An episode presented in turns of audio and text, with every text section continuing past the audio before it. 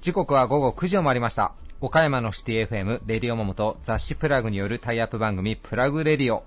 パーソナリティの雑誌プラグ編集長、山本と。編集部の原田さやかです。こんばんは。はい、こんばんは。ということでね、もう、プラグレディオはちょっと事前収録なんでね、はい少しタイムラグが放送日と今の収録の時でありまして、もう日々刻々と状況が変化してるんで、ですねこうね、もういろんな大変な方多いと思いますけども、はい。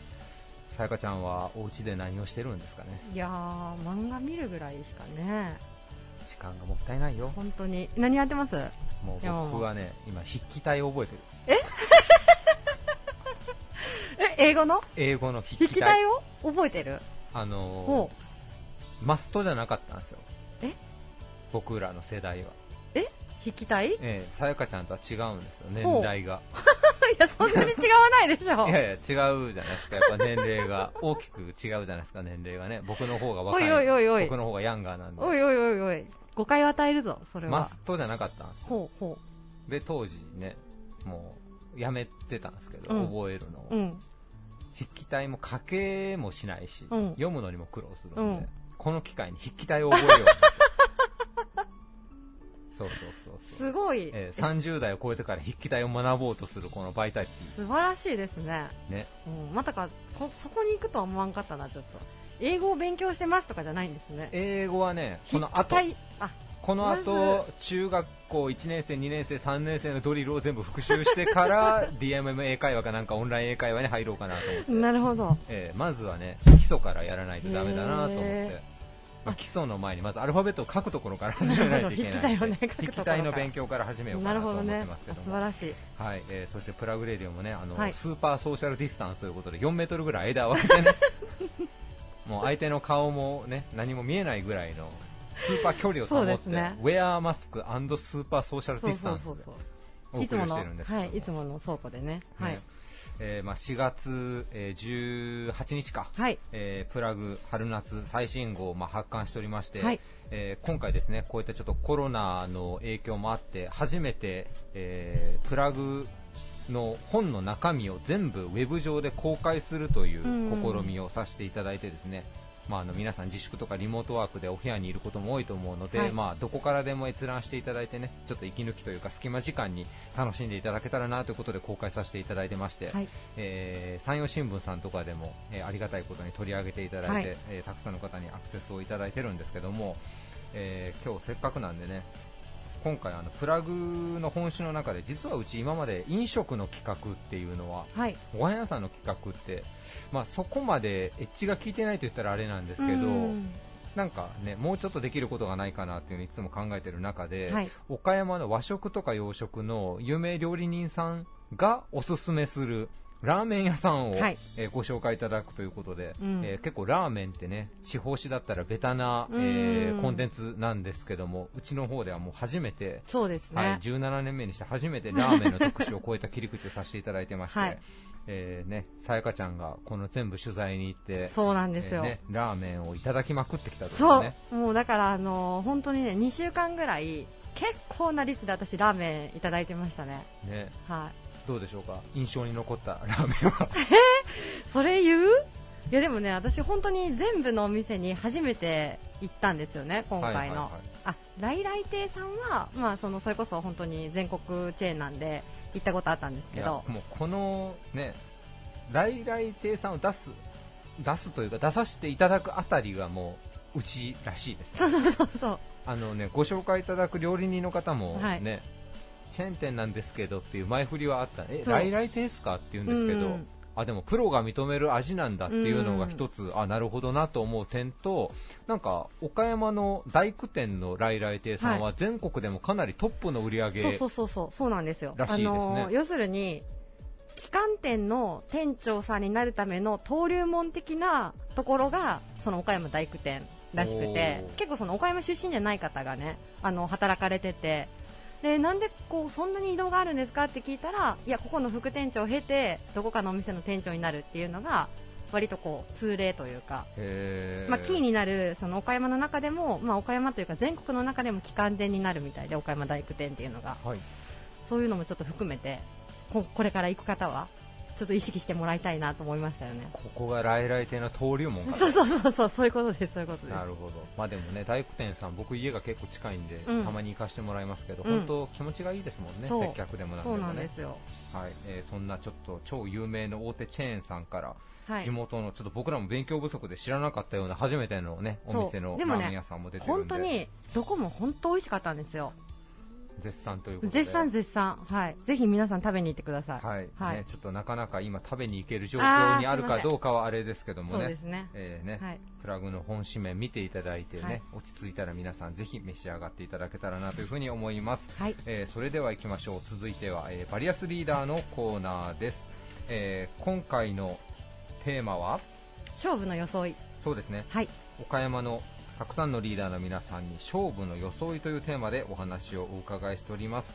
えー今回のゲストは、下水電鉄株式会社代表取締役社長永山久人さん。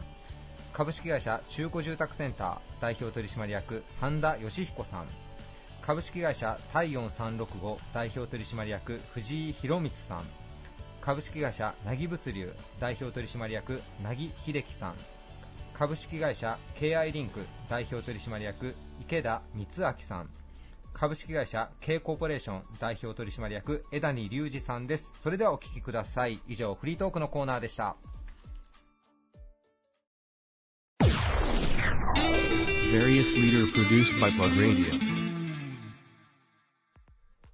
旅客運送を中心に住宅、不動産業などのサービスも展開。1911年創業、下電の愛称で親しまれる老舗企業です。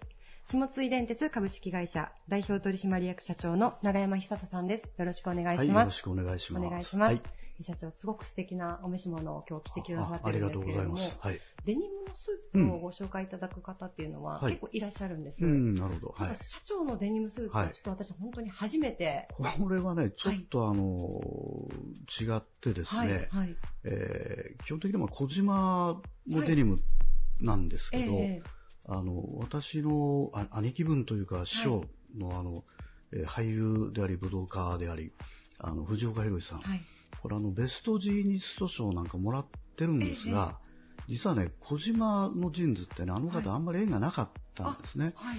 で、それが分かったもんですから、昨年、実は藤岡さんに、はい。あの、スーツをまあプレゼントしよう。デニムの。ということで、あの、藤岡さんと一緒にね、はいまあいろいろまあ、えー考えながら、えー実はまあ作り上げたのがまあこのスーツなんですうん。で、これは今、あの、ちょっと色違いで3着、あの、あるんですけども、まあ逆に言うとその、まず世界中で、あの、藤岡さんと私しか持ってない、はい。まあ特殊なスーツ。うーん。ですから、もう藤岡さんの、なんだろうな、あの、考え方の別のスーツなんで、うん例えばこれ見えないですけど、こんなところにちっちゃなポッケがあってね、あ、そうなこれんです。藤岡さんこれ何っつったら、はい。いやこれはあの折りたたみナイフがね、し忍ばせることができるポッケとかね、うん、いろんなところにちょっとこう、あの、わけのわかんないこだわりすごい遊び心が詰まってますね。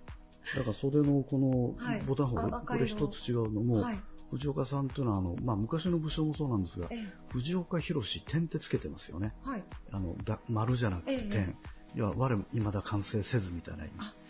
でそれをね実は意味してここへえ一つだけこれボタンホールの色がねはい。あの違ったりとか、はいまあ、各所にまあこだわりの詰まった、ちょっと変わったスーツ、うんです。はい。しかもあのボタンがさっき見せていただいたんですけど、これね。内裏ですよね、社そうな長。の名前入ってるんですよすごいですよね。うん、なんか妙にねこだわって作っちゃっ徹たもんで。底されてますね、はい。本当に、うん。でも本当にすごい、もうラジオでね、お伝えできないのが残念なんですけど、すっごい素敵、すっいやまあありがとうございます。ごい素敵です、本当に。じゃあ、藤岡さんと、うん。あのペアで、まあ、同じものを持たれて、はい、うん。あの藤岡さんがそれを着られてるお写真も先ほど拝見したんですけど、すごい素敵ですよね。そうですね、はい最近テレビもほぼこのスーツしか着て出てらっしゃらない。めちゃめちゃお気に入りですね。だからまあ、うちのなんで、まあ、もう私なんか見たらこれ、あ、うちのだっつってね、すぐわかるんですけどね。はい。えいやあの社長さっき事前の取材でちょっとお伺いしたんですけど、本当にこう服装で、うん。まあ、今回勝負の装いって言ってるので、えはいはい。ええ。何にしようかなと思われたって言われてたんですけど。そうですね、はい。基本的に僕その、あのやっぱり仮面ライダーフェチなので、はい。えーまあ普段いろんなこうイベントなんかで着てます、まあ、仮面ライダーの衣装ね、はい。まあ、これでもよかったかなと思ったり、それからまあ藤岡さんといえば、はい。まあ、サバイバルジャケット。うん、これも実はそのうちが作って、はい。藤岡事務所に今卸してる、ほうほう。あのサバイバルジャケットがあるんですけど、まあ、それもそうですし、はい。あのガンベルトを藤岡さんってあのジャケットの上から締めるんですよ。あでそのガンベルト締めてもちゃんとこうん。う形が、えー取ることのできるジャケット、これがやっぱり世間になくて、ーあこれもね、はいはい。あのうちで作ってあ今藤岡さんがあの愛用されてらっしゃいますね。あ。そうなんですね、はい、うん。なんかその実はみたいなお話が一緒に聞けるのがすごい面白いなと思うんですけれども、ちょっとでも個人的には仮面ライダーのはいスタイルもとても見たかったような、ああですね、はい。はい。うん。まあ、ただあれはもう個人の趣味なので、はい、まあ、おそらくあの版権の関係もね あの、まあ、雑誌とかにも出てますけど、はい。全国紙で私、あのまあ、今更っていうところあるんでしょうけどね、はい まあ、ただ一応、まあ、あの地元経済の,、あの雑誌っていうことなんで、うんありがとうございます。こっちのスーツで今日は。はい。それはいつ頃作られたんですかこれ昨年です。あ、ええ。昨年、はい。うん。じゃあもう本当に最近作られてですそうです。はい。もうこれからもじゃあずっと勝負服としてそうですね、これは大切にやっぱり残すでしょうね。う。ん。最初にやっぱ藤岡さんとお揃いでうん。作ったスーツではありますから。ははいい。えでもあのそれもすごく素敵なエピソードですけど、うんすごくお似合いだと思います。あありがとうございます。はいありがとうございます。すいません、じゃあちょっと後半はということなんですけれども、はいは少しこうテーマとは逸脱するんですけれども、あの下根さん昨年から、はい。あのテレビ CM うん。新しいバージョンで、はい。うん。あのよく放送されていらっしゃると思うんですけれども、そうまあ、テレビ CM っていうことも含めて、はい。下田グループさんとしての、はい。こう新しい事業展開といいますか、はそういったことについて教えていただけますか？うん。あのーもう本当一昨年からなんですけども、えー子供さん向けにですね、あの未来塾っていう、えーまあ、教育に関わる事業を始めましたり、はい。それから昨年はあの元気ジムっていう、まあ、あ養子縁1、2の方を対象とした、まあ、お年寄りにとにかく元気になってほしい、うん。まあ、そんな施設を開設をしましたり、はい。まあまあ、あの若い方からはい高齢の方まで、うん。あのいろんなこう人生の中で必要なものに対応できるうん。体制をまあ会社として取ろうようん。ということでまあやってはいるんですが、あの逆にですね、はい。あの下田らしさ、はい。あの下田じゃなきゃいけない根拠って何っていうのこれ最近ずっと考えてて、あの世間様から見たはい。我々って何だろうっていう、ん。まあ、当然その公共交通っていうこうイメージが強いかと思うんですけども、現実まああの売上的に見たら、はい。今、まあ、住宅含めた建築の方がですね、はい。運位をこう超えて今上なわけですよ。そうなんですね。うん、ですから、まあ、その実態と中身、はい。それから世間の皆様があ我々に感じてらっしゃる、えーそんなことをちょっとね、はい。一遍、まあ、線の引き直しをやろうよっていうことで、で、まあ、コマーシャルの部分に関しても、まあ、イメージコマーシャルと、はい。えーもう一つ、あの、これからまあ作るんですけど、まあ、グループの企業規模が多少こう表現できる、はい。えーコマーシャルも今作る予定にしてまして、まあ、スタッフ自体も我々は、現在まあ1000名少々なんですけども、まあ、1000名規模のあのグループ企業っていうイメージも、なかなか世間ではね、うん。あまりこうないもんですから、うん。まあ、ちょっとそこをね、あのこれからアピールしてい、こうかな。ではいただ、まあ、代表者の私が非常にこう変わった人間なものですから、えーどどこをね、どう、はいまあ、会社としてね、照らし合わせながら、まあ、イメージしていけばいいのかなっつって、うんまあ、そこはちょっともう今の悩みどころでもあります。はい。ただこう悩めるだけのうん。選びしろというか、幅をお持ちですよね、下田さんは。本当に先ほどおっしゃったように、うん。やはりその公共交通のイメージって、うん岡山の皆さんすごく強くお持ちだと思うんですやっぱり100年続く企業っていうとこそろで。すね。はい。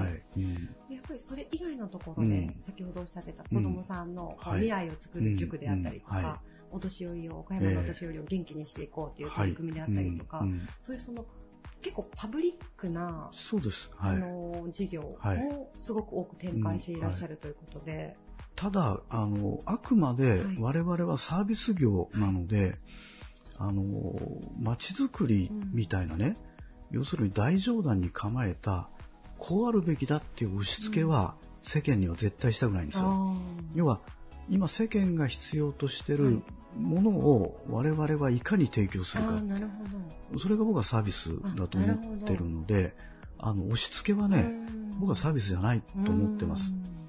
だからそこが、あの、しまあ、ある意味ちょっと下田として表現したい部分でもあるんですけどね。なるほど、はいでもすごくそのニュアンスは、今おっしゃっていただいて、うん。なんとなくこう理解できると言いますか。あそうですか。はい。うん。これが欲しいんだろう、お前ら。っていう感じではなくて、その、やっぱりこううん相手の立場に立って、ニーズを探って、それをこうご提供するというお立場ということですよね。うん。ただ、まあ、逆にその望まれたことに対してどれだけ的確ではい。正確な答えが出せるかっていうのが、うん。まあ、質の高いサービスっていうふうに解釈はしてるんですけども、はいあのやっぱり押し付けはね、ダメだと思いますよ。ううんんなるほど。はい。いや、あの、長山社長がユニークなお人柄っていうのは、あの、私は重々承知してますえそうなんですか？はい。あの、これからもね、はいそういうユニークな部分も含めて、ええはいあの、発信していけたらはいなと思っておりますので、うんそうですね。はい。頑張りたいと思います。どうぞよろしくお願いします。はい、ありがとうございます。ありがとうございます。はい、どうも。はい、えー本日のゲストは、下水電鉄株式会社代表取締役社長の長山久人さんでした。ありがとうごはい、あざいました。りがとうございました。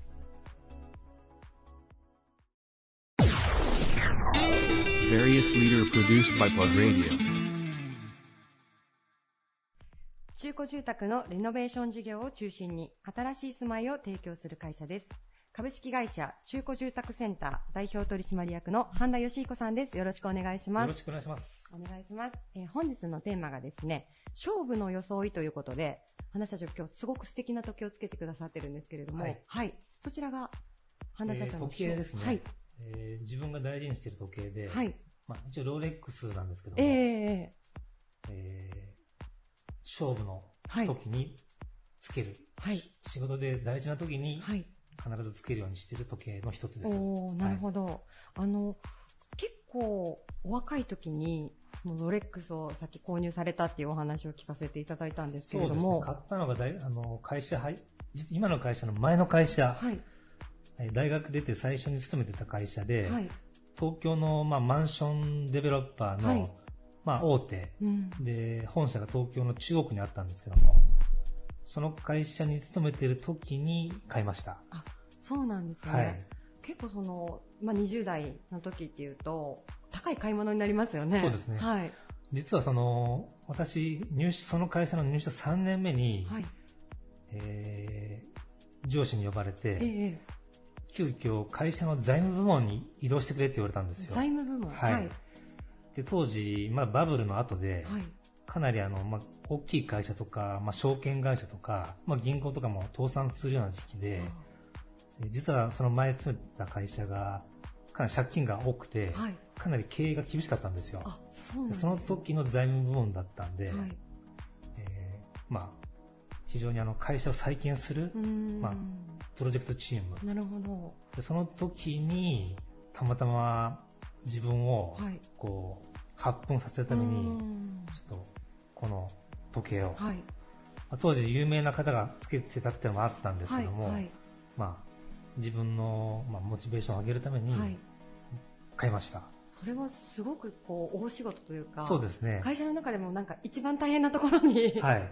まあ、当時メガバンクはい。が、まあ、東京の大手町にあったんですけど、はいそこに、まあ、会社の重役と2人で乗り込んでいって、おうあの、まあ、何千億ものふあの、まあ、負債があったんで、はい。それをまあどう圧縮するかとかどう立て直すかっていうのを説明して、はい。まあ、向こうももう何千億も増えてたし、はい。で、かなり状況も悪かったんで、まあ、すごいあの、ハードな交渉だったんですよで、時には一人で、その、まあ、大きいメガバンクに一人で乗り込んでいって、えーはい。で、今月どうするかっていうのを、はい。まあ、や、あの、やってた。はい。はい。その時にまあ、やっぱり、まあ、スーツとか、うんまあ、時計とかっていうのは、まあ、し仕事する上で大事じゃないですか。はい。はい。まあ、その上の、まあ、武器じゃないですけども、んこう自分をこう発奮させ、モチベーション上げるために買いました。なるほどで、。それが、まあ当時はまあ、はい。当時から、まあ、ずーっと今でも、はい。今でもやっぱりこう大事な商談とか、その時にはその時のことを思い出して、はい。とかその時のことを忘れないように、んこうつけては、こう自分のモチベーションを上げるためにはい。使ってる時計なんですよ。はい。もうまさにテーマにぴったりなものをお持ちだったんですね。はい今でもなんかすごく綺麗な状態でつけていらっしゃって。あんまりこう、やたらめったらこう、使うんじゃなくて、はい。大事な時に、なるほど。はい、つけるようにしてます。おー。でそれこそあのジンクスではちょっとないかもしれないんですけども、こうお話しした中でもこれをつけると、まあ、気持ちも上がるしね。はい。勝負事もうまくいくっていうような。うはい。ああなるほど。なんかちょっと貸していただきたいぐらいの。一日、ちょっと、はい、何千円かで。何年かでそうですね、だいぶ安いですけど大丈夫でしょうか。まあでもその時のこう経験があったからこそっていう部分もそうですね、その時の、うん。まあ、20代前半のそのハードな交渉はい。があって、その会社も立ち直って、はい。で、まあ、何年かして辞めて、ええ。で、今の会社になって、やっぱり当時のやっぱハードな交渉のことはもう忘れることもないですし、うん。今でも当時のメンバーとも、はい。まあ、やり取りしてて、あそうなんですすね、はい。あの時ああだったねああだったなとか、めちゃくちゃ夜遅かったねとか。そうですね。なるほど。ありがとうございます、じゃあこれからもずっとその時計はそうです。これからもずっと大事にしていきたいなとうん思ってます。いいものをご紹介いただいてありがとうございます。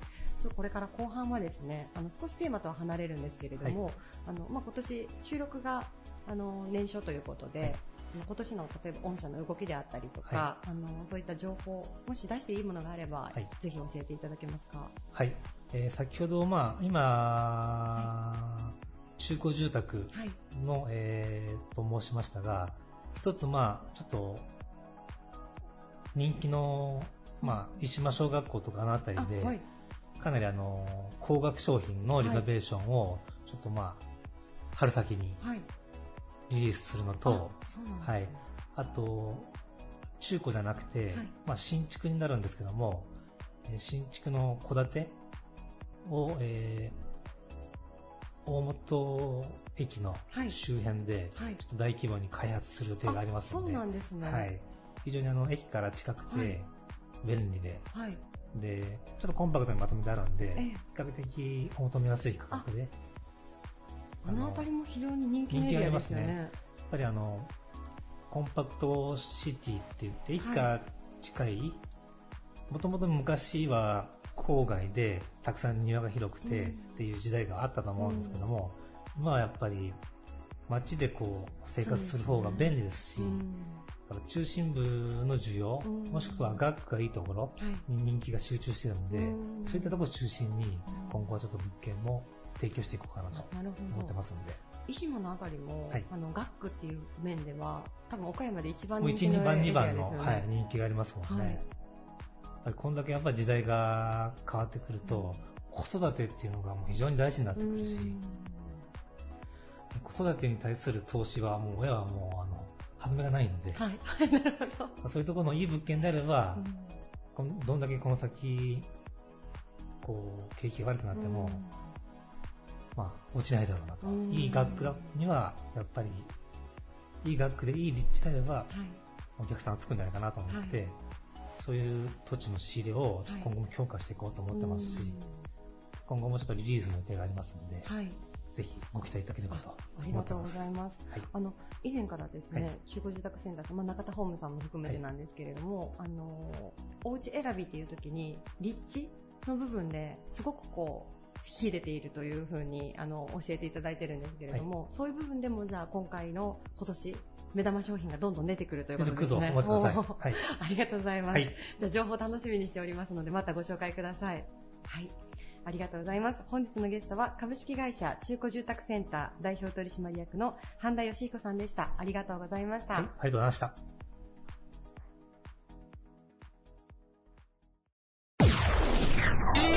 Various leader produced by Plug Radio. お客様に最良の老人ホームを無料で案内する県内初の専門機関在宅特化型の調剤薬局も手掛ける企業です。株式会社体温365代表取締役の藤井さんです。よろしくお願いします。はい、よろしくお願いします。えー今回、勝負の装いというテーマで皆さんにお話をお伺いしてますが、はい。えー藤井社長は勝負の装いと言われて何かご自身のマイルールやなんか必須のアイテムなんかはお持ちだったりしますでしょうか？はい。えー、まあ私のですね、えー、勝負のものと言いますと、まああの、大切な商談とか、まあここぞという時にですね、まあ父から譲り受けたあの時計がございまして、はい。まあその時計をですね、つけて、まああの、親父と一緒に戦いに行くじゃないですけども、はい。まああの、お守りと言いますか、はい。あーそういう感じでその時計をつけていくようにしてます。なるほど。もう今日もね、ブルガリのダイバーズウォッチですかね？それはつけていただいているのは。はい。それはもう、お父さんは結構いつも常に愛用されてたような時計なんでしょうか？はい。あの、生前父があの、ダイビングをしておりまして、はい。まあ、あの、その関係でこのダイバーズウォッチというのを、まあ、あの、腕にずっと生前巻いとったんですけども、はいまあ、実際あの、ダイビングするときは、この時計は全然使わない時計でして、ええ、あの、父はまあ、あの、恥ずかしがり屋だったんですね。はい。えー人にいいのやってるねとか褒められるとですね、いやいや、はいこれはダイビングする時のだから、全然わしはこういうの興味ないんだと言いながらずっとつけてた、まあ、照れ隠しの象徴みたいな時計でしたね。なるほど、はい。そんなエピソードも、まあ、時計を見たら思い出すようなアイテムではあるんですけど、それをつけて商談に臨むっていうのは、やっぱご自身の中で安心感があるというか、二人で戦ってるみたいな気持ちになる。ええ。まあ、あの、父は非常にあの、口が上手ですね。あの、交渉事も上手で、うんえーまあ、私なんかはまだまだ経験が少ないですから、やはりどっかで不安になったりとかですね、えーちょっと自信がないなっていう時もあるんですけども、まあ、この時計をつけていくと、ちょっと心強いなという感じで、まあ、使ってうます。ん、はいなるほど。じゃあ普段はその、お父様の形見の時計以外の時計も何本かあるけど大事な時にはもうそれをつけていくというようなそう感じなんですね。ですね。はいなるほ。ど。ありがとうございます。えーそしてもう2020年になりましたけども、えー2020年の体温365、えーどんな年になりそうでしょうか？はい。まあ、あの、新しい事業をですね、また順次立ち上げていこうかなっていうふうには考えてまして、はいまあ、その中で、えー今年の年内にですね、えー微小採血といって、指先から少量の血液で、はい。えー健康チェックであるとか、はい。えー、がんの有無が調べれるようなものをスタートしようかなというふうに考えております。それはもう都内とか都市部では徐々に増えてきている検査方法なんですかね。はい、そうですね。あのー東京の方でもこういったあー血液を採取する場所が街中にありますし、うんまあ、最近新聞なんかでもおーこういったですね微小採血でいろいろ診断ができるというのが、だんだんだんだん技術が上がってきてますので、うん今後どんどん普及していくんではなかろうかというふうに思ってます。なるほど。岡山県内は今のところ同様のサービス提供しているところはまだなかなかないはい。状況なんですかね。そうですね。うん岡山の中では一切まだこういうのは始まってませんへし、ーまあ全国的に見ても、これからどんどんどんどん認知が広がっていく、うんそういったあーまあフェーズになっていくと思います。なるほど。はい。もう本当にでも検査時間でいうと、もう本当に血液をちょこっと取るだけみたいな感じなんですかね、所要時間そうですね的に言うと。。一番最初ですね、まあ、あの、検査したデータがアプリに飛んでくるんですけども、はいそういったアプリ登録とかがあるので、一番最初はまあ10分ぐらい。はい。で、その次からもう血液を取るだけですので、はいまあ、早ければ3分ぐらいで、え3終わってしまいますので、非常にまあ手軽になっています。はい。はい。じゃあもう経営者の方というかもうね、忙しいビジネスマンの方でも結構定期的に気軽に検査ができる。はい。かなり画期的ですね、それは。そうですね、うんもう本当に短時間でできるっていうのは、やはり経営者の方とか、忙しいビジネスマンの方とか、はい。あとは、まあ、なかなか健康診断に、えー人間ドックとか行かれない主婦の方とかですね、はい本当にあの子育てとか仕事の合間にご利用いただけるんじゃないかなっていうふうに思っています。なるほど。はい個人的に絶対に行こうと今思ってます。えー、あと、もう一つ何か動きがあるんですよね。はい。えー今年のですね、まあ、あの年内の終わり頃の方ですかね、えーデイサービスの方を、まあ、弊社の方で立ち上げをしようかなというふうには考えてます。はい。それは何かこう特徴的なものがあったりされるんですか、デイサービスの中でも。えー今、デイサービスはですね、えーどこも大型化してまして、はい。えー大規模、おそして接客も、おまあ、お年寄り扱いするのではなくてう、ん。しっかりとしたあのホテルとか、はい。あのような質の高い接客、なるほど。あと運動もですね、しっかりできるようなうんリハビリですね、はいしっかりできるようなところがまあ求められてます。はいあ、じゃあもうそこのもうニーズを満たしたようなサービスを新たに展開していこうというような。はいそれになります。なるほど。はい。えーそしてね、あの、こちらは会社の方とは少し別の事業ですけども、まあ、体温さんの方でね、あの、薬剤師目指す方に向けて奨学金なんていうものも、えー何年か前からスタートされてらっしゃいますけども、えそちらはもう、大体何名ぐらいの方にも奨学金をお渡しになられてるんですか、はい。えーと、今ちょうど2期目になりまして、はいえー50人強の方に、ええー奨学金をつけております。えーはいもうこちらもだいぶ、まあ、軌道に乗るという言い方もおかしいですけども、だいぶ浸透してきたって感じですかね、学生さんたちなんかにも。そうですね。まあ、まだ2期目なので、まあ、やっぱり5年、10年とやっていって、うんまあ、どんどんどんどん、こう、学生さんの、まあ、援助をすることによって、うんえーしっかり役に立って浸透していくかなっていうふうには思ってます。はいすごいですね、グループ全体でそのメディカル的なところから、まあ、高齢者の方へのサービスとかもすべてはい。一貫、なんか民間でそこまでいろいろなんか多分野にわたってされてる会社なかなかないですね、地方都市で。あありがとうございます。うん。まあ、あの、本当に、できれば、医療も介護もワンストップでできるようになればいいんですけども、やはりあの保険の制度もいろいろ入り組んでますし、まあ、その辺をちょっとでも我々が分かりやすくはいご説明しながら、うんあー提供できたらいいなっていうふうには思ってます。なるほど。はい。まあ、2020というとね、東京オリンピックやら何やらいろいろ動きはありますが、ええ太陽さんにとってもじゃあもう2つちょっと新たに事業がスタートする、結構かなり勝負の年になりそうですね。そうですね。うんまあ、もともと、デイサービスなんかっていうのは我々もやってましたので、うん非常にまあ、あのー希望を持ってますし、えー本当に質の高い、そういう介護を提供したいなというふうには考えてます。はいりがとうございます。ぜひ皆さんね、体温365、えーチェックしてみてください。えーゲストは株式会社体温365代表取締役の藤井さんでした。ありがとうございました。はい、ありがとうございました。Various leader produced by Plug Radio.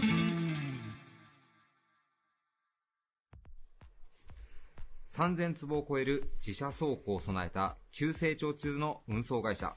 岡山県を中心に全国へ配送を行っています。株式会社なぎ物流代表取締役のなぎ秀樹さんです。よろしくお願いします。よろしくお願いします。今回経営者の皆さんに勝負の装いというテーマでお話をお伺いしてるんですけども、はいえー、なぎ社長はまあ何か大事な商談の時であったりとかですね、まあ人前に出られるような機会の時に何か装いでご自身に課しているルールみたいなものはお持ちでいらっしゃいますか、そうですね。まずあの、気合が、えー朝気合を入れるのにですね、はい。えー時計はやっぱりこう、勝負時計といいますか、はい。えー一番、その時、その時で一番お気に入りの時計をこうするよううにはしていますね。それはもう結構もう昔からなんですかいや、割と私ね、浮気者なんで変わるんですよね。その時々の自分のナンバーワンが。AP が好きであったりとかですね、はいはいまあいろんな時計がこう、その時の一番になるんですけど、今は、うんえー新型のこうロレックスの時計なんかがね、非常にへー気に入ってます。なるほど。まあね、運送業をしていらっしゃるんですけど、結構車が好きな方って、総じて結構ね、機械式時計なんかもお好きな方が多いのかなとますね。はい。思うんですよ。車時計はね、本当にね。社長も昔からやっぱり時計はもう一番こですね。う、まあ気にしてというか一番好きで、次はこれ買おうみたいなのを目つけてらっしゃったり。常に、はい、そうですね。時計はこう常にチェックしてますね。最初の1本目ってちなみに何だったんですか？最初の1本目は、約30年前に、これもロレックスなんですけど、はい。ロレックスのデイトナっていう時計が、はいはいはいはいもう一目惚れしましてですね、はいえーそれを買いに行きました。えーそれがおいくつぐらいの20代前半ぐらいじゃないですかね。え今みたいにまだ高くなくて、まだブレイクする前だったんで、えー定価で65万円ぐらいのところでしたかね。へーえーうんでも20代前半でそのぐらいのね買うっていうのは結構な投資ではありますよね、でも自と分に。にかくもう夜も寝れないぐらい欲しくなりました。そんなにですか？で、当時岡山にはなんか在庫がないということで、愛媛、はい松山に買いに行ったのを覚えてますね。へー、あ、そこまでして。えーそうなんですよ。なるほど社長もね、今もまバッチリこうスーツスタイルでいつも決めていらっしゃるんですけども、まあドライバーでね、ご自身もこう現場でずっと走られてた時もあると思うんですけど、今日ちょっとお伺いしたいのが、ドライバーさんでも、その、あ、あのドライバーおしゃれな格好でやってるな、みたいな、こうな、あるんですか？やっぱありますよね。や着こなしを見たらね、ああ、この子はおしゃれだなとか、やっぱりもういつもこうピシッとね、ヨレヨレではなく、はい。いつもこうピシッピシッとこうね、あの、はい。まあアイロンと言いますか、はい。きちっとこうししとってですね、着こなしの綺麗な、上手なドライバーはいます。あ、それはもうやっぱ、同業者が見たら、あ、あの人はなかなか やりおるな、みたいな感じあの。そうですね。やっぱりはい。きっちりこう、着こなしがきっちりしている子っていうのは仕事もできる子が多いですね、やはり。ドライバーさんの着こなしって結構タイトめにピシッとあ着れてるのが一番。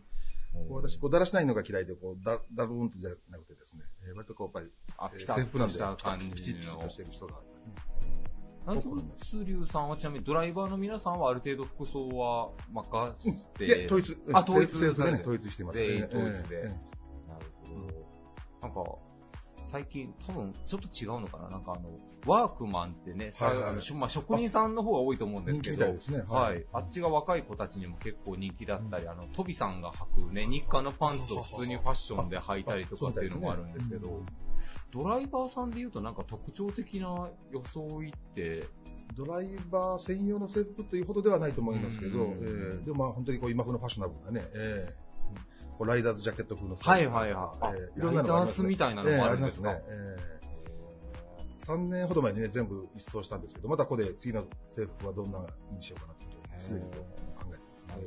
ナグさんのところね、トラックもちょっとエイジがプリントされたすごいかっこいいトラックですし装いもユニフォームがあって、やっぱりこうね、ファッショナブルというか見た目はやっぱり大事だってこと大ですね、切ですね。やっぱり業界のイメージをね、やっぱ変えていきたいんでですね。うん。えこう 3K っていうイメージじゃないね、うん。こうやっぱもっとこう綺麗なイメージのね、制服なんかでも、そういう制服にしたいなと思います。なんか若い子が見ても、なんかやっぱあれが着たいとか、あれに乗りたいみたいなのって大事ですようん。ね、やっぱり。ちなみに社長、今時計は次は何か狙おうとされてらっしゃるのがあったりされるんですか？いや、この間ね、つい最近買ったんですけど、これはもう本当に今廃盤になっているあの、ロジェのね、マッチモアというちょっと古い時計なんですけど、ね、ええ、これがたまたまあの例の表町の、はいはいはいはい。もう行きつけの時計屋さんに。ありがとうございます。ありましたということでですね、はい。え、え。表町の T さんですね。速攻で買いに来ました。へーあ、ロジェとかもつけられるロジェもね、その、その、もう、その、うん、モデルが大好きで、うんずっと欲しかったんですよね。なんかスーツもなんかオーダーが多いっていう風にお伺いしてるんですけど、社長の中でやっぱりこう、さっきからお伺いしてると、まあ、マイルール的には結構もうタイトめに体に即したもうジャストサイズでっていうのがまあ一番フィットするかなっていうことですね、うんですね。そういうシルエットを好みますね。えぜひ皆さんね、なぎ物流さんのトラックを見られたら、まあ、トラックもかっこいいんですけど、ドライバーさんの格好なんかもね、ちょっとぜひなんか見ていただけたらなと思ったりします。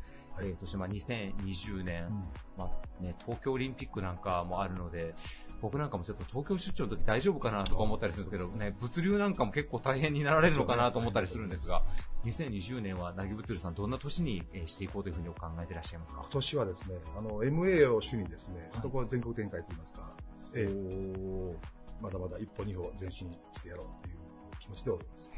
それはもう他県の運送会社さんを M&A でまあグループを、はい今、神戸と福岡の会社とにも接触してるんですけど、えもうそこは別に地域柄はもう置いといていい会社があれーば、地域はどこでも。日本全国どこでも、ええ本当にすごいですね。え。いや、最近運送会社さん以外に岡山でどこの会社が勢いがありますかって言ったら、もう絶対になぎさんのところの名前、いや、本当にとん。でもとんでももっとね、元気な会社もね、何社もありますし。ええいやいやいやまあでも今後はまあそこの M&A でもグループをもうどんどん全国にできれば一軒一拠点ぐらいが理想な感じなんですか、目指してるのです。やはりあの管理職をしそえー育ててですね、はい。でこう各県各県にこう店を出していくのもいいんですけど、はい。時間的にかなりね、やっぱり、ううんんかかっちゃうんで、はい。もう MA、MA ということで、なるほど。一気に拡大しよう。業界的にはでも前お伺いしたら、まあその、なんだろう、世代、事業継承しにくいような会社さんもたくさんあるからっていうのもおっしゃられてましたもんね。思います。やっぱそういうところはもう結構高齢化していってるっていうお感じですね、ですか高齢化。もう、本当にあの、過疎化の会社なんかはね、本当にこう、後継者どうしようかなということで、悩んでいる経営者の方が本当に多々おられると思いますね。ええでもそういう方にとってもいい話とかありがたい話だと思います。本当に、ええ本当に、こう、我々が買収するとかそういう意味で,、えーではなくですね、うん本当にこう、企業同士の結婚といいますか、はい。ええ本当にこう、社員、乗務員もね、そのまま雇用を継続してですね、はい。お互いがウィンウィンな形になるようにしたいなとりますか？他にそこまで急拡大していかれていやいや、あります、あります。全国にはね、どんどんつわものはいっぱいいますんで、ええ割とこうね、衰退してるとか、うんなんて言いますかね、この業界はちょっと最近どうなんだって難しいんじゃないのかなっていうね、方の声の方が多いですけど、い。やいや、本当に元気な会社は本当に元気な会社ですね。やっぱその物流の業界自体っていうのは変わらず、まあちょっとこれは B2C 寄りですけど、アマゾンだったりなんだったりそういうものも増えてるので、ですね。物流のこの量自体っていうのは国内やっぱ増えていってるんですか？おっしゃるとりそうですね。あの、どーんと増えてるのは B2C ですけど、まあ B2B も、ええまあまあそれなりには、ええ、ええ、じゃあやっぱこう、ナグさんのところみたいに M&A でその地域の運送会社さんをこうきちっと残していかないと、ひょっとするとそういうところで、怖い、もうポンとぽっかり穴が開いちゃうエリアっていうのも出てくる可能性が。やはりその経済のね、我々我々が血液だと思ってますので。うんなるほどありがとうございます。はい貴重なお話をありがとうございましたはい。えーゲストは株式会社、なぎ物流代表取締役のなぎ秀樹さんでした。ありがとうございましたあり。がとうございました。Various leader produced by Radio. 株式会社 KI リンク代表取締役の池田光明さんです。よろしくお願いします。よろしくお願いします。お願いします。えー池田社長、今回初登場ということなんですけれども、ちょっとあの、詳しくご紹介させていただくのは、はい後半に取っといて、はいあの、最初にですね、まずはい今回のテーマである勝負の装いについて教えていただけたらと。はい。はい。池田社長のアイテムとしては、時計ということですよね。はい。はいあのー普段は、えースーツを着ずにカジュアルな格好をしてるんですけど、で、まあ、仕事もそういう形でやっていて、で、まあ、いつもつけてる時計があります。まあ、はいそれをお意識してつけるようにはしてます。はい。はい。すみません、そのさっき時計の、ちょっとこう、エピソードみたいなのもはい一度お聞きしたんですけれども、はい。なんか前の勤められてた会社の社そうですね長さんに、。あのーいいただいて、私が独立をすると、はいで退職をするときに送別会を、おしていただいて、で、その送別会の時に、えーその当時のお上司である社長がつけていた時計を、はいおこれやると、あおいうことでご、自分がつけられてた時計を。そうです、その場で外して、あ、そうなんですね。はい。で、はいえーまあその時に、まあいつか独立して自分で事業をやって、失敗したらはいいつでも帰ってこいと。で、帰ってきたらもっといい時計買ってやると。と言われて、で、それを言われた時に私は心に誓ったのが、はいえー絶対成功してやると。だから、ね、こう、いい時計を買ってもらうっていうことは自分が失敗するということなので、だからこの時計をしながら、はいいえーいつもこの時計を見ながら、はいあ意地でも成功してやると思いながら、はい、なんか。面白いエピソードですね。普通逆のような気もするんですけど。そうですね。はい。まあ、ある意味励みになってるというか、はい。逆にそこまで見越してやってくれてたんであればねすごいですよね。確かに、うんなんか逆にこう奮起させようとして、はいそういうことも言われたのかもしれないですよね。はい。それからまあ、ずっと大切に、はい。常に、常にというか、身につけられてるんですか？そうですね。はい。それは結構こうビジネスシーンでも、確かに池田社長普段カジュアルはいな。装いが多いと思うんですけど、はい。その時もつけられたりするんですかそうですね。もういつもつけてます。で、ジムでトレーニングするときだけ外してるという。あなるほどはいあ。りがとうございます。はい。あの、じゃあぜひあれですね、はい。前の社長に、はい。あの、もっといい時を買ってもらうんじゃなくて、はい池田社長ご自身が、そうですね。えー、いい時計買えるように今頑張ってるという ところですね。はい。ありがとうございます。はい。そのこう後半ではちょっとその事業についてもはいお話しいただけたらと思うんですけれども、はいはい、株式会社 KI リンクさんといえば、はい。レシオボディデザイン、はい。はい、あの、すごいこう、スタイリッシュな、はい。かっこいいジムといったら多分リスナーの方にも分かっていただけるかなと思うんですけれども、はい今、東野町と、東岡山と、東岡山店と。はいはい。えっ、と、2カ所で運営されていらっしゃるということで、はいすみません、そちらのレシオさんについても今回ご紹介いただいてもよろしいでしょうか？はい。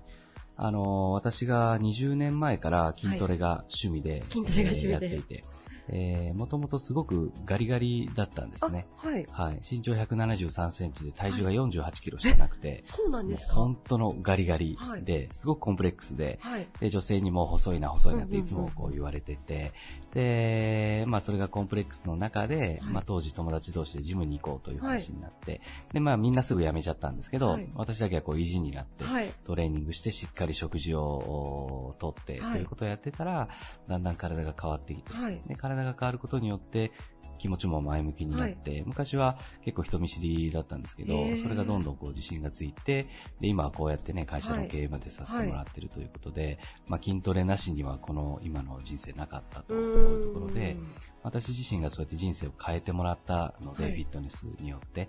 だからそれと同じ思いをおできる方を一人でも増やしていきたいとはい。いう思いで、えーまあ若者、若い方に向けたフィットネスジムを作ろうと、いうことで今やってます。なので、まあデザインにこだわっているのはそういうところもありますね。若い方が今までジムに興味なかった方でも、はい。デザインを入り口にして、あ、なんかかっこいいなとか、うんそういったところからでも、きっかけは何でもいいので、はい。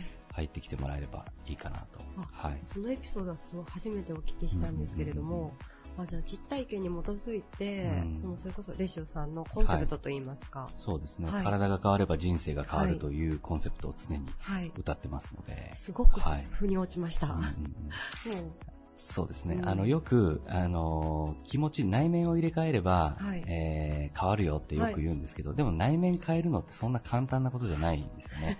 うん、心を変えるってすごく難しいので、はいじゃあ心ってどうやったら変わるのって言ったら外見を変えれば、うんまあ、自然と変わってくるというか、なので心を変える前にまず外見変えましょうと。うんそしたら勝手に心が変わって、そのうち人生が変わりますよと。あと意外だったのは、はいギザさんがあの若い頃人見知りだったと。そうですね。はい。はい。おとなしい家でずっとはい。スト2やってました、ね。はい。ストリートファイターのことでしょうか、はい。懐かしいゲームが、はい出てきましたねね。はい。ちょっとにわかには信じられないんですけど、今の池田さんからは。ゲーマーでした。ゲーマーだったんですね。じゃあもうかなりそのご自分がジムに通われて、まあはい体型が変わられたことで、うんうんうん本当にこう、内面もというか、まあ性格も含めて。そうですね。うん。まあ本当にこう、誰か、こう、目上の人とか、はいあの、お偉いさんとかと話している時も、はいもう本当に何も、お言えず、あ、そうなんですね、あ、そうなんですか、はい。しか言えないような、はい。まあ、知識もないし、自信もないし、はい。っていうところで、うん、それがまあ本当筋トレをきっかけに、体が変わっていくのをきっかけに、なんか自分でもいろいろ挑戦できるんじゃないかとか、ううんんいろんなことを勉強し始めて、うん、そこから少しずつ変わっていったというか、あなるほど。はい。まあ、何かをするのに、まあ、年齢的にね、遅いなんていうことはないなっていうのは、はい。そこから学ばせてもらったというか、うんはい。池田さんご自身が独立されたのは、はいいくつの時だったんですか？えーと、今からこれ35歳のあ時ですね。そう今がなんですね40ですので。はい。はいはい。なるほど。じゃあもうみんなにそのチャンスはあるよということを。そうですね。はいはい。何歳になっても遅くないかうなんと。はい。ちなみにあの、東岡山はい。のジムはいが、まあ割と最近オープンされたと思うんですけれども、そうですねあの、今後何か新しい展開とかっていうのは考えていらっしゃるんでしょうか？そうですね。はいあの、先ほど、この私の成功体験というか、はいこれと同じような体験を一人でも多くの人にしていただきたいと、こういうことで、えー今後は、あの、全国にこの店舗を出店していきたいなというふうに思っていて、あーただ、えー自社で出店するのではなくて、はいその土地その土地の企業さんに、まあ、レシオというものを、を知っていただいて、はい。えーそのお名前を使ってどんどん出店していただきたいなと。おそれで、えー人生が変わる人を一人でも増やしていきたいと。はい。じゃあ全国にということですね。はい。あの、レッショさんといえば、もちろんさっきおっしゃった、はいデザイン面でも、うんうんうんあの、本当にこう他の、まあ、スポーツジムとは、はいこうちょっと一線を画す、はい。あの、ジムだと思うんですけれども、他にこう、例えばマシンだったりとか、うんうんそのトレーニングの内容だったりとかで、はい。違うところ、特徴は？そうですね。はい。あの、私自身が初心者の時に何もわからなくて、はいで、まあ、周りの人が優しくいろいろアドバイスしてくれたから、えーそこでいろいろ勉強できたということもあって、もうとにかく、うスタッフさんには、はい。えー初心者の方に、えー話しかけることが、うん。もう一番、えー仕事の中で優先順位が高いと。いうことで、えーまあ、カウンター業務をするよりも何よりもおお客様に話しかけること。で、マシンの使い方は分かりますかとか、えーお食事どうされてますかとか、うん。そういった、まあ、体って、えー一生懸命正しいことをやれば簡単に変わるんですけど、間違ったことをやっていれば、1年経っても10年経っても変わらないので、はい。まあ、最短距離で、えー結果を出していただくためには、まあ、とにかくまずお客様とコミュニケーションを取ること、うんというのを優先して、なので初心者に優しいジムはいというのをコンセプトを、まあ、二つ目のコンセプトというか、はい、という形でやってます。それはありがたいですね。そうですね。本当にね、やっぱ分からないでしょ、ジムにわからないです。でも何をしていいかとか。だって見ただけでわからないうん動きのマシンがいっぱいありますよね、はい本当に。はいもうわからないんだという前提で、はいあの、話しかけるようにはしてますね。大体ね、どこもこう入会したら、あとははいほったらかしということが多いのであそうです、もうそうならないように、はい。はい、あらゆる手を使って、はい。スタジオのエクササイズをやったりとか、はい。で、バイクスタジオなんかも新しくはい。導入したので、まずはそういうとっつきやすいところから入ってきていただいて、コミュニケーション取りながら、最終的にはしっかり、えー筋トレもしましょうね。はい。で、食事もお気をつけていきましょうねとうん、こういうところにつなげていく。この二つがやはり、えーしっかりできていないと、はいい。まあ、いくらスタジオエクササイズだけやったとしても、はい。体は、あーね、こう変わっていかないので、あの、あとですね、以はい。前お伺いしたときに、はい。あの、すごく美味しいプロテインをご馳走になったんですけれども、ああいうなんかその提供の部分でも、はい。ちょっとこうか、一風変わったと言いますか？そうですね、はい。あのーまあ、一杯えー300何十円、はい。決して安くないというのは、あのーまあ、私がいろんなプロテインを味見して、まあ、はい。一番美味しいなと思うものを提供していて、はい。というのが、プロテインイコール美味しくないとか、はい。粉っぽいんでしょうとか。なんかいろんな悪いイメージがあるので、はい。まずは美味しいプロテイン飲んでいただいて、はい。でプロテインって決してそんなまずくないんですよとか、うんうんねカロリーもすごく低くて、はい。えー効率的にタンパク質がたくさん取れるというところなので、まあ、その入り口を広げていくためには、えー美味しいものをというところで。ありがとうございます。あとあの、すごく感動したのが、はい。あの、本当にレイショさん、もちろんその、ジムの建物自体もかっこいいですし、はい。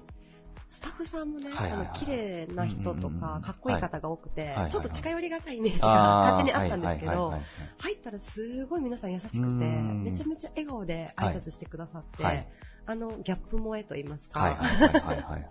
すごいいいなと思ったんですけどなんか今お話伺ってると、はい。その初心者の方に、うん。とにかくこう親切にコミュニケーション取ろうねっていうのを一番優先されてるっていうので、はい。ちょっとすごく納得できたんですけれども、はいはい。それはありがたいですね、そうですね。もう本当にコミュニケーション能力が。高い方を、おまあ、採用基準というか、にしているので、はい。トレーニングの知識があるというよりも、はいコミュニケーション能力が高い人の方はいを優先して、あまあ、一緒に働かせてもらっているそうないうところです。ですね。はいありがとうございます。はいちょっとぜひリスナーの皆様も、はいもちろんホームページだったりとか、うん実際にジムに足を運んで、はい。はい、体験していただけたらなと思います。ありがとうございますありが。とうございます。で本日のゲストは株式会社 K&R リーク代表取締役の池田光明さんでした。ありがとうございました。ありがとうございました。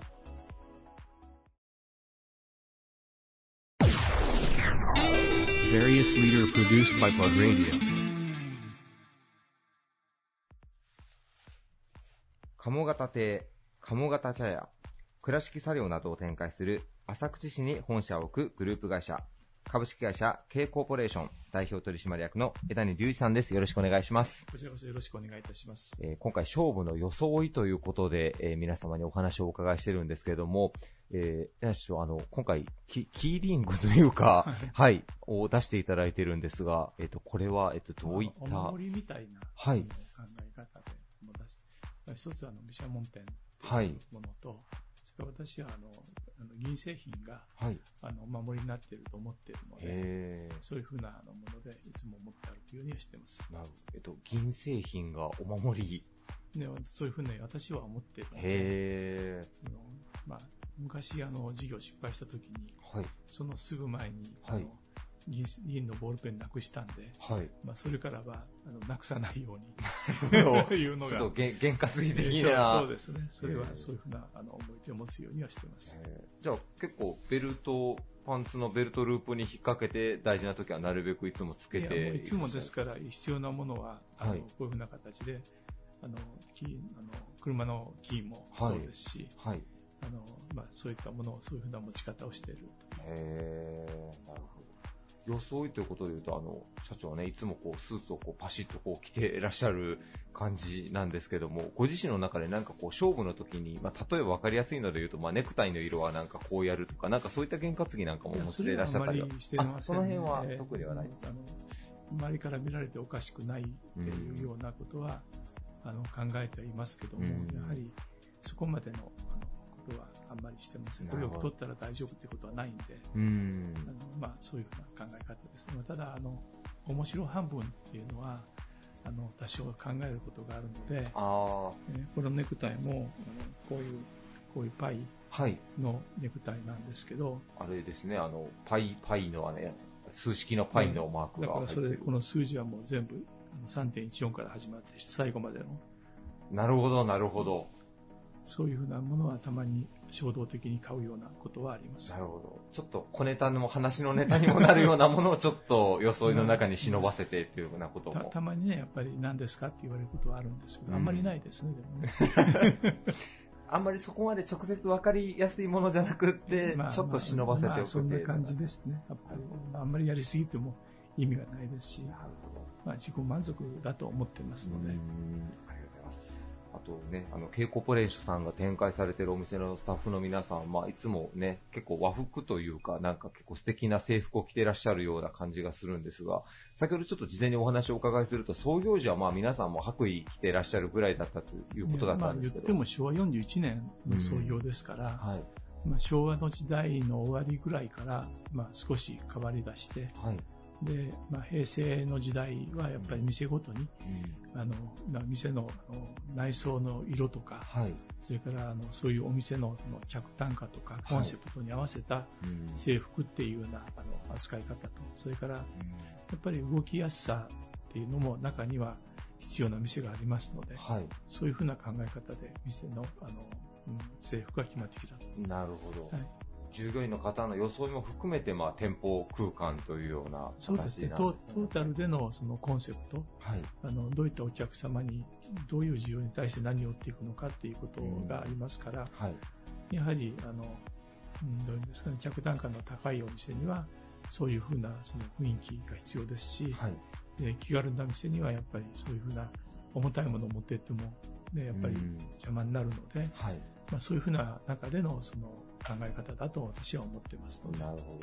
スタッフの皆さんもね、あの制服着たらちょっとなんかこう、気持ちが締まるというか、なんかそんな感じもするぐらい。えー中にはあの、まあ、コーラってお店なんかは、はあの着物が着れるようになるからっていうことで勤めていただく方もいるんですけども、ただ反対にもうあの大変だからっていうことで、あのいうふうな考え方をお持ちの方もいらっしゃるから、はい。まあ、時代の流れの中でね、はい。どっかで変えていかなきゃいけないものも中にあるんじゃないかなと、なるほど。そういうふうには思っています。面白い話ですね。でも、甲羅の方に着付けが自分でできるようになるからっていうので、まあ、来そういう、ね、る方も中にで着物が好きだからとかっていう方も中にはいらっしゃいますけど、まあ、昨今はあんまりそういう話は聞きませんね。うーんその着物が着れるようになりたいからっていうのは結構若い子だったりしたんですか？いや、まあ、それを皆さんその時代時代の中で、あの若い方も少し上の方も、はい。やっぱりあの求められる方は中にはいらっしゃいますので、というような。考え方ですね。ありがとうございます。ね、皆さん、K コーポレーションさんのお店行かれたとか、ちょっと制服なんかもね、少しだけちょっと注目して 見ていただけるとね、トータルでこうお店作りをされてるっていうのをね、感じ取れるかもしれないですね。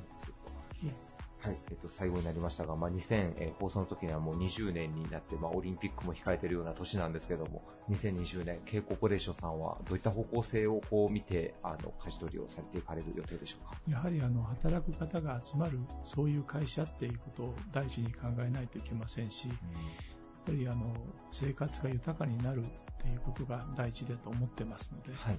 まあ、そういった視点で、まあ、あのどういうふうにしていけばいいのか、特にあの年金なんかの負担の問題とか、はい。まあ、多々ありますから、まあ、手取りが増えるようなあのことも考えていかないといけないと、そういうふうに考えてますね。なるほど。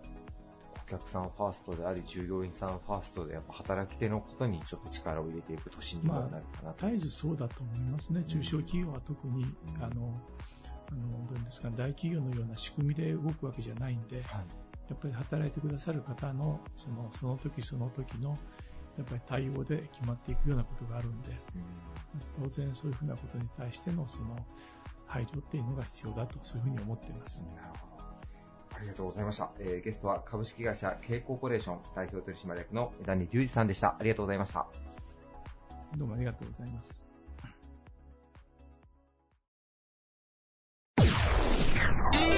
Various leader produced by Plug Radio. This radio produced by Okayama Premium Magazine Plug. See you next week.